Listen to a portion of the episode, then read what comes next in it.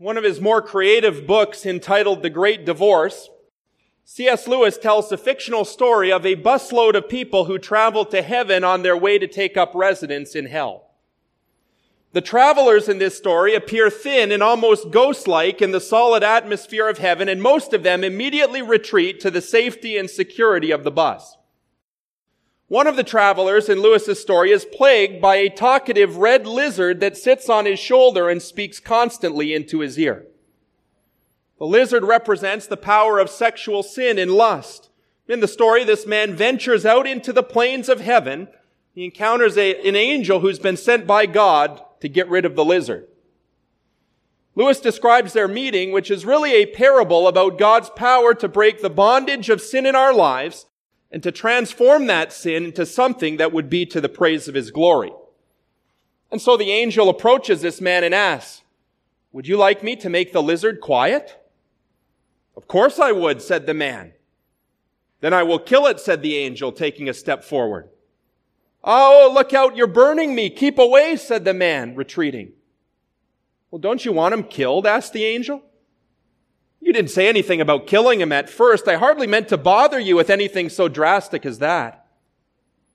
It's the only way, said the angel. Shall I kill it? Oh, look, it's gone to sleep of its own accord.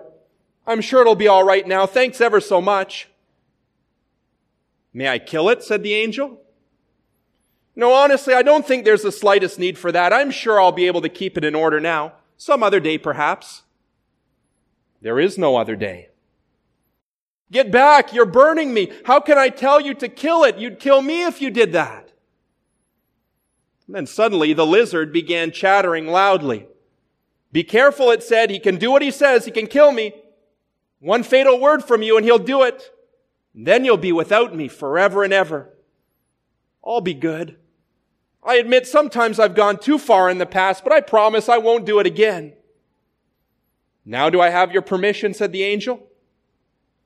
You're right. It would be better to be dead than to live with this creature. Go on, can't you? Get it over with, the man bellowed, but ended whimpering. God help me. God help me. The next moment, the man gave a scream of agony such as I never heard. The burning one closed his crimson grip on the reptile, twisted it while it bit and writhed, and then flung it broken backed on the turf. At the same moment, something seemed to be happening to the lizard. First, I thought the operation had failed. So far from dying, the creature was still struggling and even growing bigger as it struggled. And as it grew, it changed. Suddenly I stared back, rubbing my eyes. What stood before me was the greatest stallion I have ever seen. Silvery white, but with mane and tail of gold. The man now free from his torment climbed upon the stallion that had been his sin and rode into the glowing sunrise towards the Savior. Well, Lewis's parable about this hell-bound man is struggled with the red lizard of, of lust was written many decades ago, but I think this story is just as relevant today as the day Lewis first wrote it down, perhaps even more so. It's a parable that teaches us about the deceitful nature of sin and God's power to overcome sin and to transform it. It's a parable that portrays our sin nature and the enemy of our soul who whispers lies into our ear and persuades us that we could never live happily and be satisfied without the sin that we've come to embrace and to love so much. When it comes to this issue of sexual immorality, the death grip it holds over so many in our culture today, the power of lust is contained in the demonic lies that we Christians believe and embrace about our own sexuality and the lies that we believe about God's Word and the trustworthiness of God's character. That red lizard of lust and sin is still sitting on the shoulders of millions of people in our world, both inside the church and outside the church, spewing a continual stream of deceit. As we look into the Word of God this morning and continue on in our study of 1 Corinthians, we're going to discover the truth about sexual sin. We're going to allow the Word of God to deconstruct some of the cultural lies that we have been led to believe and to embrace. So if you have your Bibles with you this morning, I'd invite you to turn with me to 1 Corinthians 6. 1 Corinthians chapter 6, I'm going to begin reading this morning in verse 9. I remind you, this is the inspired, the inerrant Word of God. Do you not know that the unrighteous will not inherit the kingdom of God? Do not be deceived. Neither the sexually immoral, nor idolaters, nor adulterers, nor men who practice homosexuality, nor thieves, nor the greedy, nor drunkards, nor revilers, nor swindlers will inherit the kingdom of God. And such were some of you. But you are washed. You are sanctified. You are justified in the name of the Lord Jesus Christ and by the Spirit of our God. All things are lawful for me, but not all things are helpful. All things are lawful for me, but I will not be enslaved by anything. Food is meant for the stomach and the stomach for food. And God will destroy both one and the other. The body is not meant for sexual immorality, but for the Lord and the Lord for the body. And God raised the Lord and will also raise us up by his power. Do you not know that your bodies are members of Christ? Shall I then take the members of Christ and make them members of a prostitute? Never. Do you not know that he who is joined to a prostitute becomes one body with her? For as it is written, the two will become one flesh. But he who is joined to the Lord becomes one spirit with him. Flee from sexual immorality. Every other sin a person commits is outside the body, but sexually immoral person sins against his own body. Do you not know that your body is a temple of the Holy Spirit within you, you have from God? You are not, a, not your own. You've been bought with a price. So glorify God in your body. The word of the Lord. In that passage of scripture that we just read together, the apostle Paul confronts a number of deadly lies about sexuality and sin that the Corinthian church had come to believe. In the time we have together this morning and next week, we are going to focus our attention on four of these lies that are very much alive and well in our culture today, just as they were alive in the city of ancient Corinth. First of these lies that Paul deals with in verses 9 to 11 is the lie that God won't judge my sin. And I want to read those opening verses a second time because they are crucial in unveiling the deception and breaking the bondage of sin in our lives and in our churches in our culture as a whole.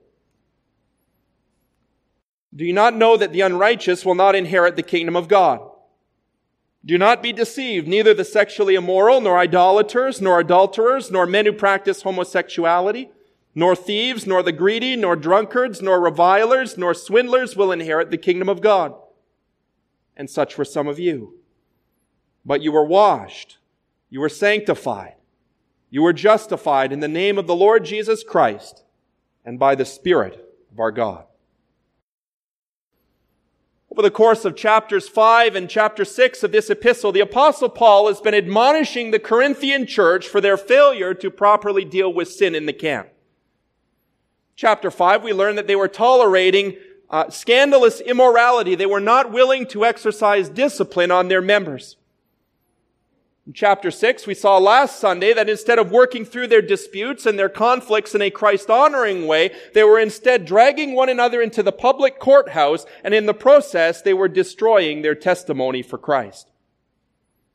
Dirty laundry from the Corinthian church was being aired out in a public place where it didn't belong, and the Christians were rapidly losing their credibility with non-believers in the community. And so Paul writes a scathing, sarcastic rebuke of the church in a series of rhetorical questions. In verse 9, we come to one of those questions in Paul's interrogation where he asks the church if they are aware that the unrighteous will not inherit the kingdom of God. And then he goes on after that to list a number of sins that have no place in the church or in the lives of God's children. The implication, of course, is that all these sins were evident within the Corinthian church, that these sins were being openly tolerated and even celebrated by the church. And so it would seem that some of the Corinthians had come to believe the deadly lie that we can embrace Jesus Christ and His salvation, while at the same time embracing immorality and making peace with our sin. It's what we've described in earlier sermons in this series as antinomianism A lawless and heretical form of Christianity that does not take sin seriously and that doesn't think God takes it seriously either. This church had embraced a cheapened view of God's grace. They had fallen for the lie that God doesn't care what happens in our private lives or in our bedrooms when no one else is watching. They had convinced themselves that since Jesus died on the cross to forgive sins, we can claim that forgiveness and then go on to do whatever we please in the full assurance that God will not condemn us on the day of judgment or cast us into an eternal hell. It is a persistent but false idea in the church that unrepentant sinners can go to heaven with their sins in tow. And Paul is now writing these words to sober them and to save them from a dangerous and deadly form of deception and false teaching. Well, it's absolutely true. The apostle Paul was a great and unwavering champion of the doctrines of God's saving grace and forgiveness that he teaches throughout his inspired writings that guilty men and women can be forgiven of their sins, washed clean in the blood of Christ. Paul was also aware that some false Christians would take the wonderful gift of God's grace and would use it as a pretext for immorality. That's why in Romans 6, immediately after expounding the wonders of God's free gift of salvation in Christ, Paul goes on to write this. What shall we say then? Are we to continue in sin that grace may abound?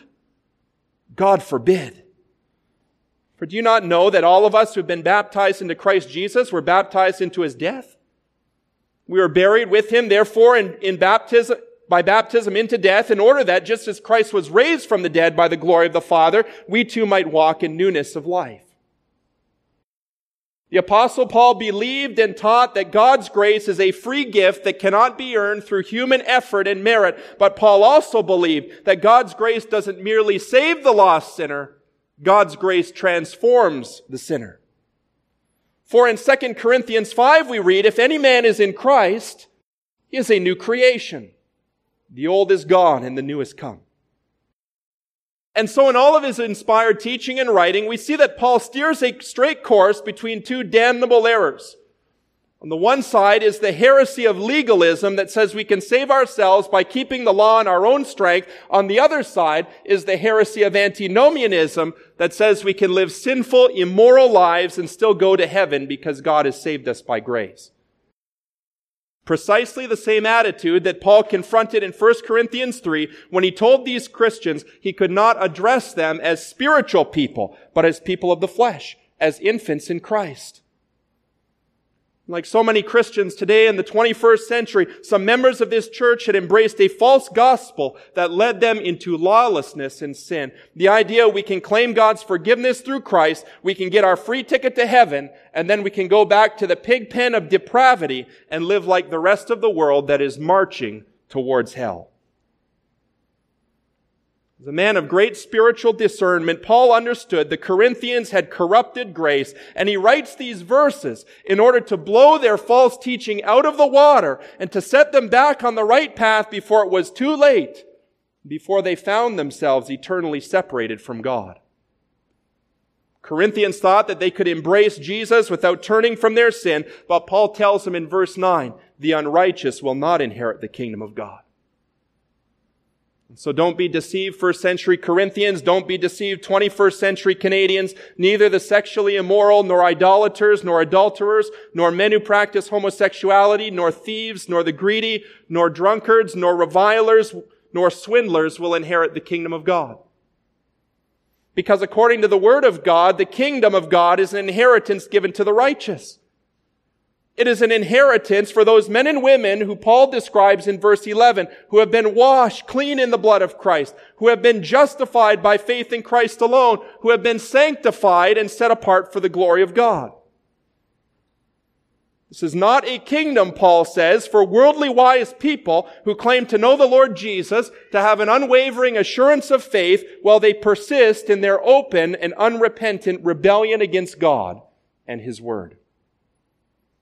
Such people, Paul says, are in grave danger of self-deception and hell. They are the same people described by Jesus himself in Matthew 7 who will one day come to him and will say, Lord, Lord, did we not prophesy in your name and cast out demons in your name and do many mighty works in your name? And to whom Jesus will reply, Depart from me, you workers of lawlessness, for I never knew you. It's a deadly lie. It is a damnable lie, brothers and sisters. It says that God won't execute judgments against sin or that God is unconcerned about what happens in our personal lives and in the privacy of our bedrooms. God is deeply concerned with these things. And if the red lizard has been whispering this lie into your ear and persuading you that the God of heaven does not care too much about sin, let's allow the teaching of this inspired part of the word to wake us up and to sober us to reality. We must stop playing games with sin in the North American church, and especially when it comes to matters of sexual ethics, where we have grown so lax and so loose and so deeply influenced by the ungodly culture around us. Let no one deceive you with empty words, Paul says in Ephesians 5. For because of these things, the wrath of God comes upon the sons of disobedience. Therefore, do not become partners with them, for at one time you were darkness but now you are children of light. Take no part in the unfruitful works of darkness, but instead expose them. Verse 9 of our text, Paul takes aim against the arrogant libertines in the Corinthian church who saw no conflict between Christianity and a lifestyle of unrepentant sin. But in verse 11, he switches the emphasis from a stern word of warning to a gentle word of encouragement. Although it's beyond question that some of the Corinthians had fallen into serious theological and moral error. It is also true there were many sincere believers in this church who struggled and who fought against remaining sin in their lives, just as you and I struggle and fight against remaining sin in our lives. Paul is not saying in these verses that a genuine Christian must be a sinless Christian.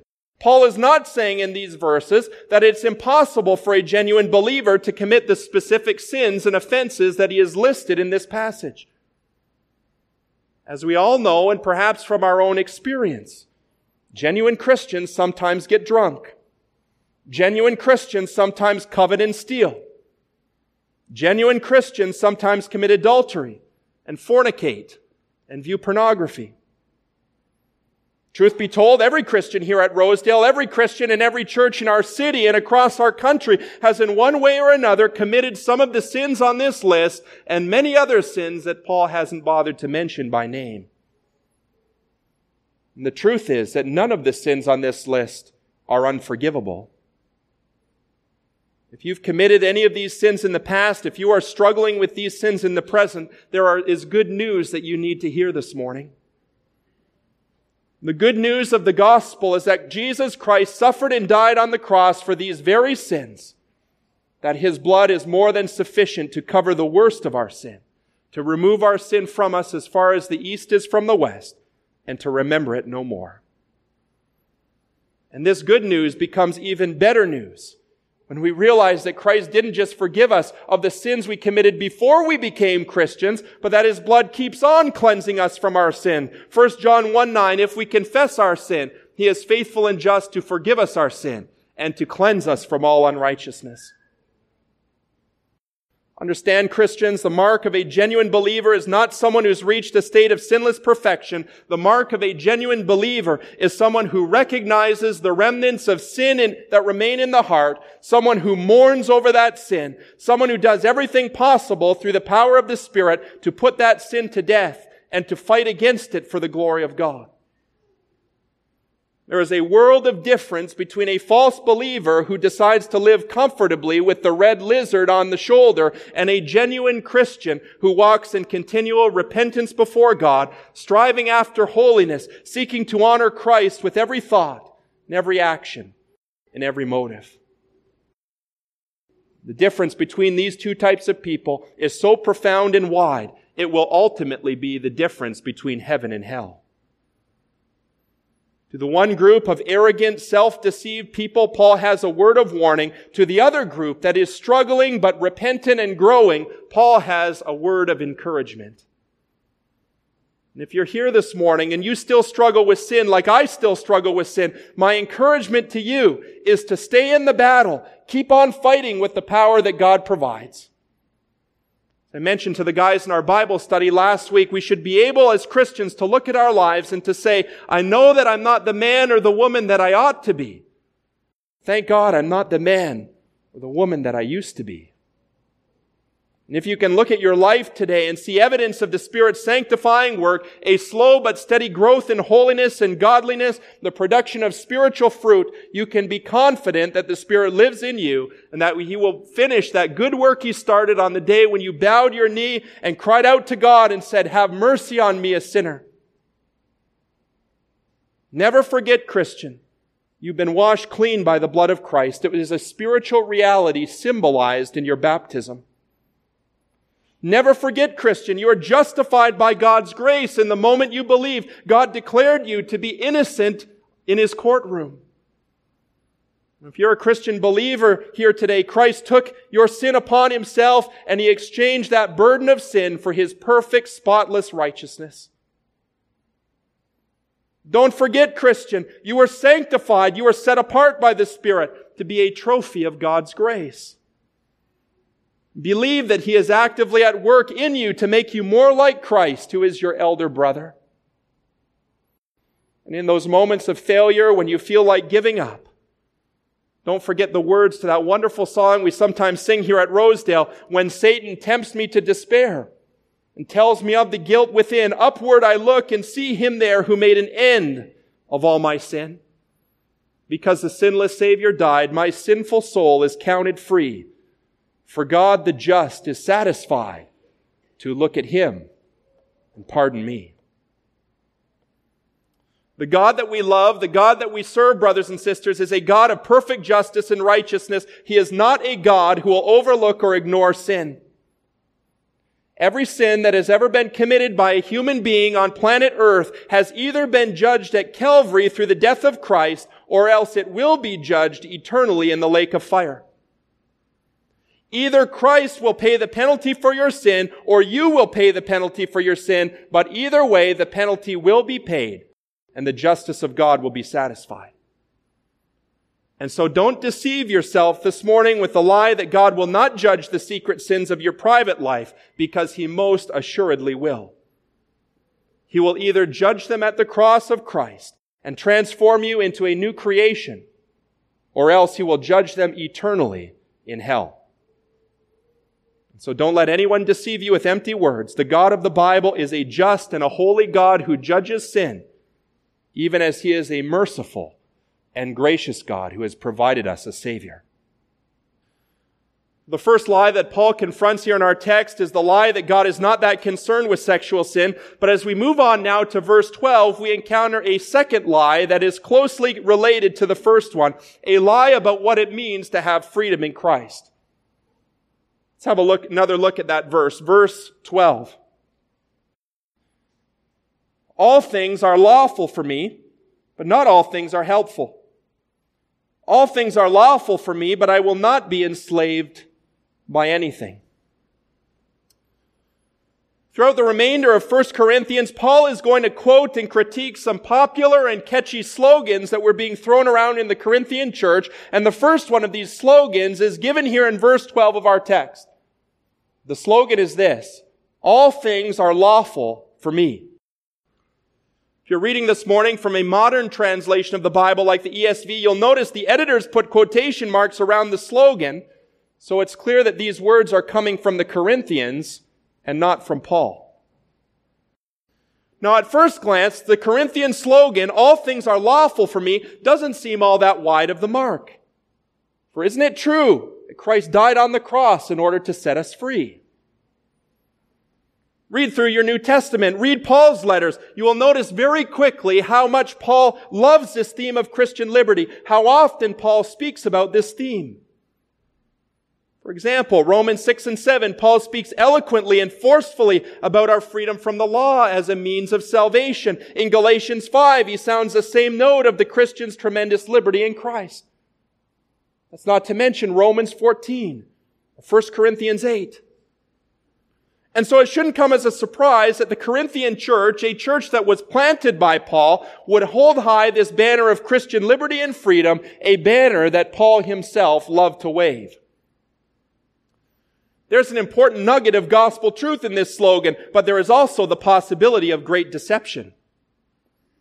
Because if we take that catchphrase about our liberty, and if we isolate that phrase from the rest of Paul's theology and teaching about Christian love and service, it becomes a very dangerous idea that will lead us down the wrong path and away from the truth of God's Word. We've already mentioned this morning there was a libertine wing in the Corinthian church that felt it was perfectly fine to receive God's grace with one hand while committing immorality with the other. And it's almost certain some of these heretics were justifying their behavior under the guise of Christian liberty. Perhaps some of them even had the audacity to claim that they were putting Paul's principles about grace into action and simply walking in the freedom of the cross.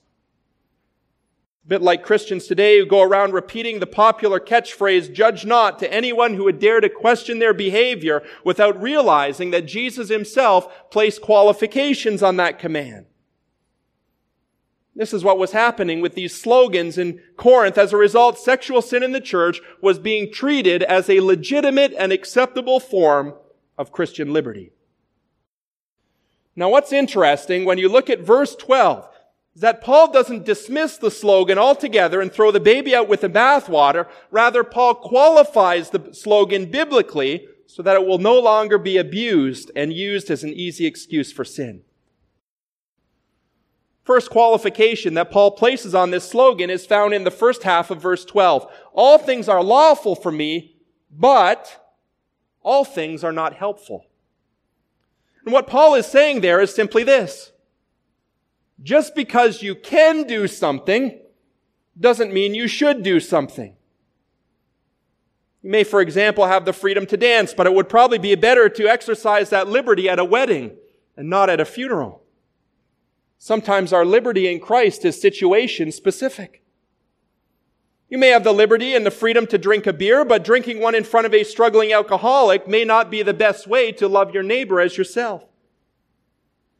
You may have the freedom to watch television or go to the movies, but entertainment that glorifies the immoral values of this world may not be the best way to feed your soul or to train yourself in righteousness.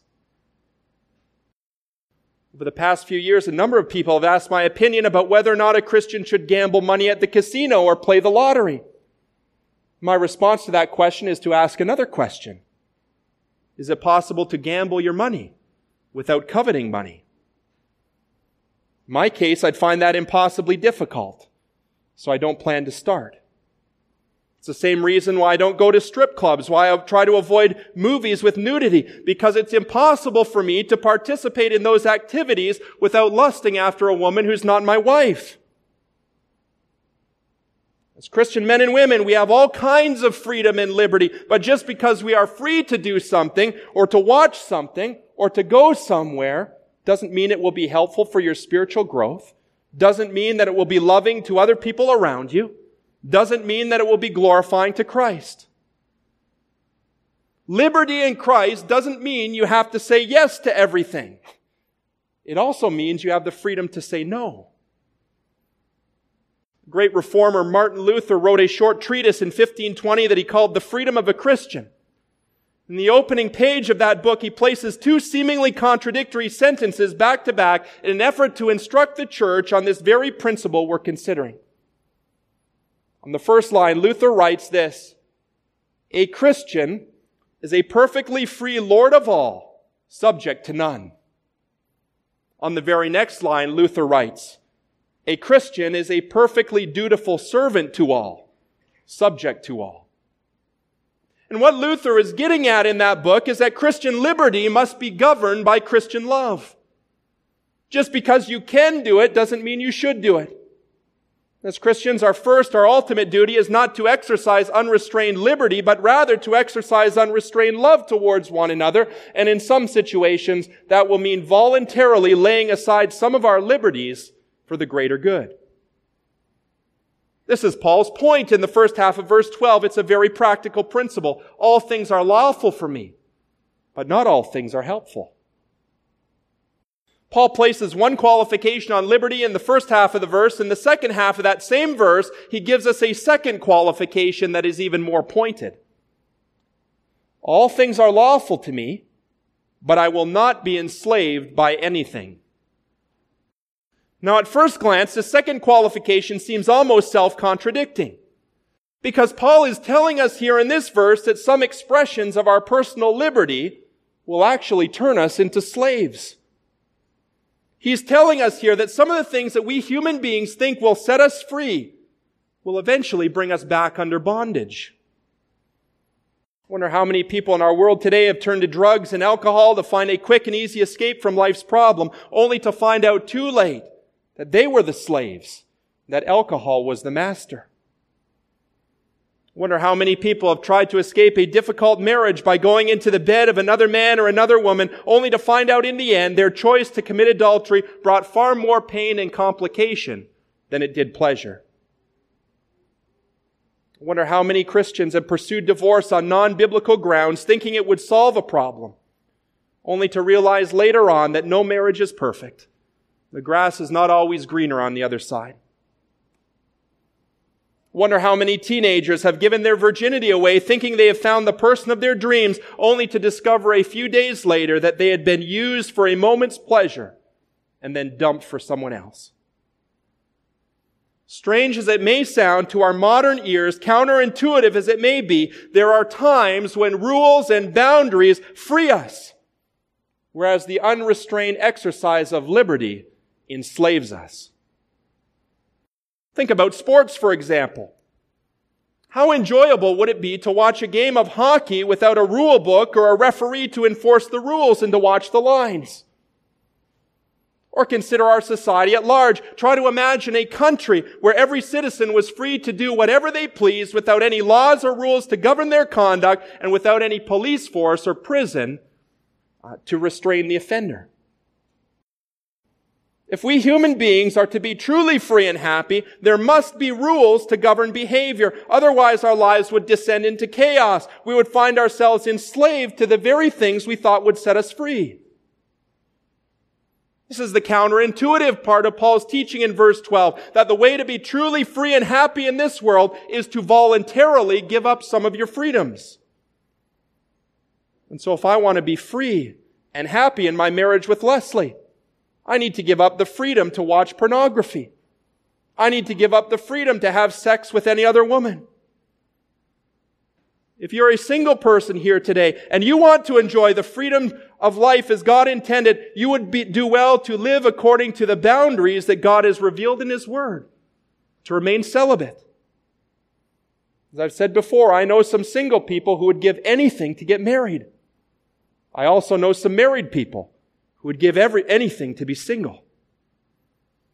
All of us think that the grass is greener on the other side of the fence. In reality, the weeds of sin are everywhere.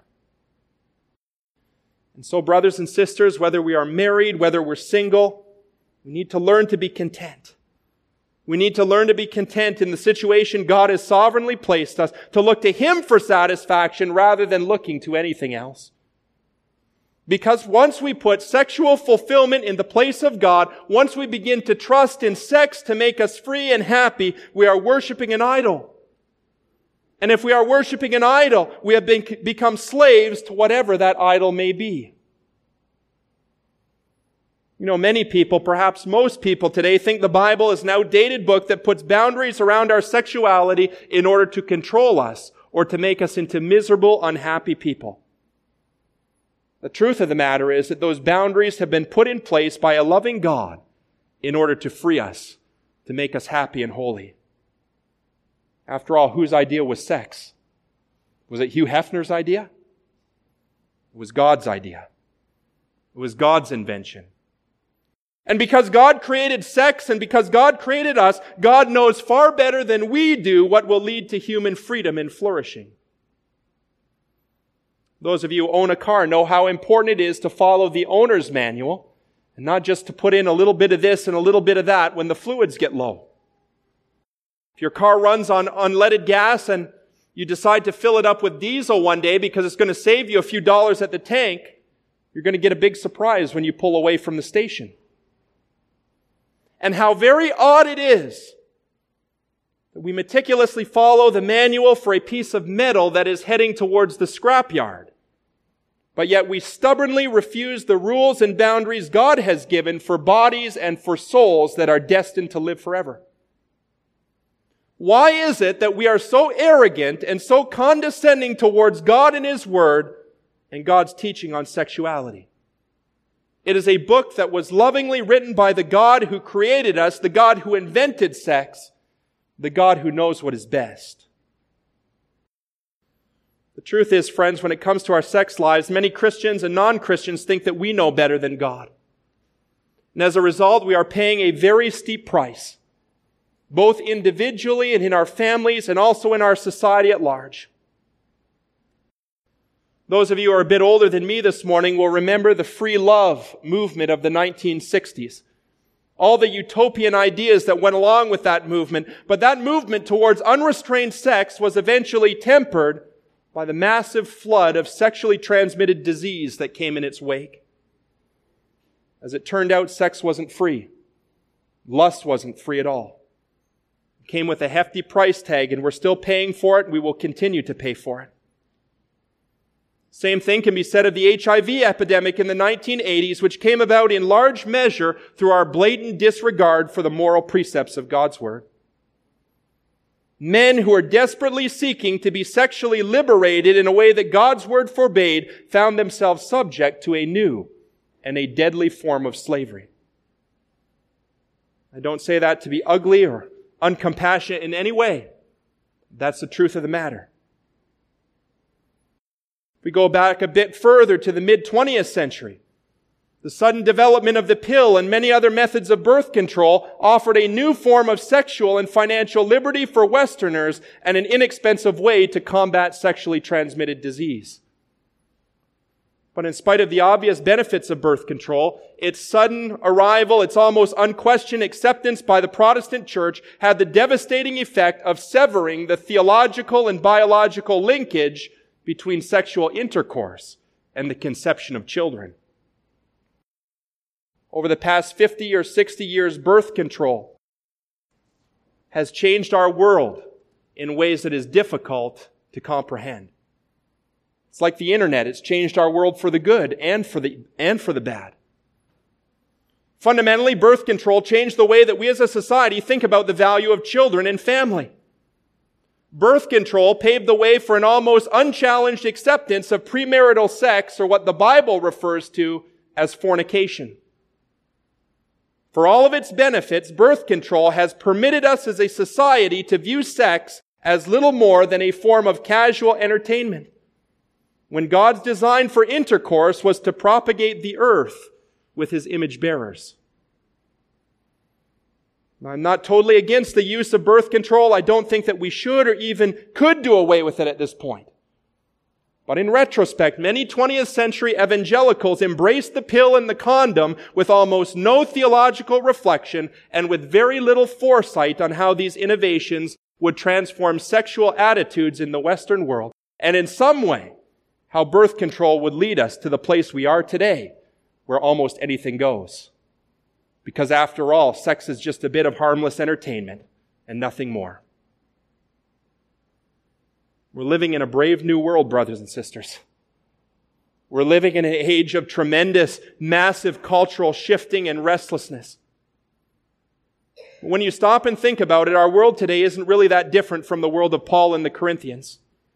At least not when it comes to our attitudes towards sexual sin. And through it all, God has been faithful to bring His church through many challenging days. And we can be confident as Christians that God will continue to be faithful to His church in our generation, no matter what challenges might lie ahead. We don't have time this morning to deal with the other two, two lies about sex in this passage. We're going to continue next week. But as we close our time in the Word this morning, I want to return for a moment to that parable that I shared at the very beginning of the sermon. You remember in C.S. Lewis's story, the red lizard was eventually put to death. And through the power of God, this hell-bound traveler was set free. And his ugly past was transformed into something beautiful and majestic. By using this, this image of divine intervention and miraculous transformation, Lewis was pointing us towards a glorious truth from God's Word. It's the truth that God is willing to liberate us from the chains of our sin, and that God is sovereign and wise and powerful enough to take all of the sins and the failures of our past and to use them for His glory. You know, I was so encouraged a few weeks ago at our outdoor service to hear our brother Jerry share his story so openly and honestly about how God delivered him from a life of drugs. And more than that, how God is now using Jerry uh, to impact the lives of children here in Welland who might be heading down that same road. That's the power of God to change a life. That's the power of God to restore the years the locust has eaten. Our God, brothers and sisters, is a God who can take all of the ugliness. He can take all of the shame of our past and He can transform it into something that will bring great glory to our Lord Jesus. You know, when the apostle Paul was writing this letter almost 2,000 years ago, he was thinking about the names and the faces of Christian men and women in the church who had once been knee deep in the pit of sin and depravity. Drunkards, prostitutes, adulterers, homosexuals, thieves. Paul knew who they were. Paul knew what they had done. But praise be to God. Drunkards and prostitutes and adulterers and thieves and homosexuals they were no longer. For the grace of God had stepped into their lives and had washed them clean by the blood of Christ. What a wonderful word of grace for the Corinthians back in the first century. What an encouraging word for the church in the 21st century. And such were some of you but you were washed. You were sanctified. You were justified in the name of the Lord Jesus and by the Spirit of our God. Praise be to God.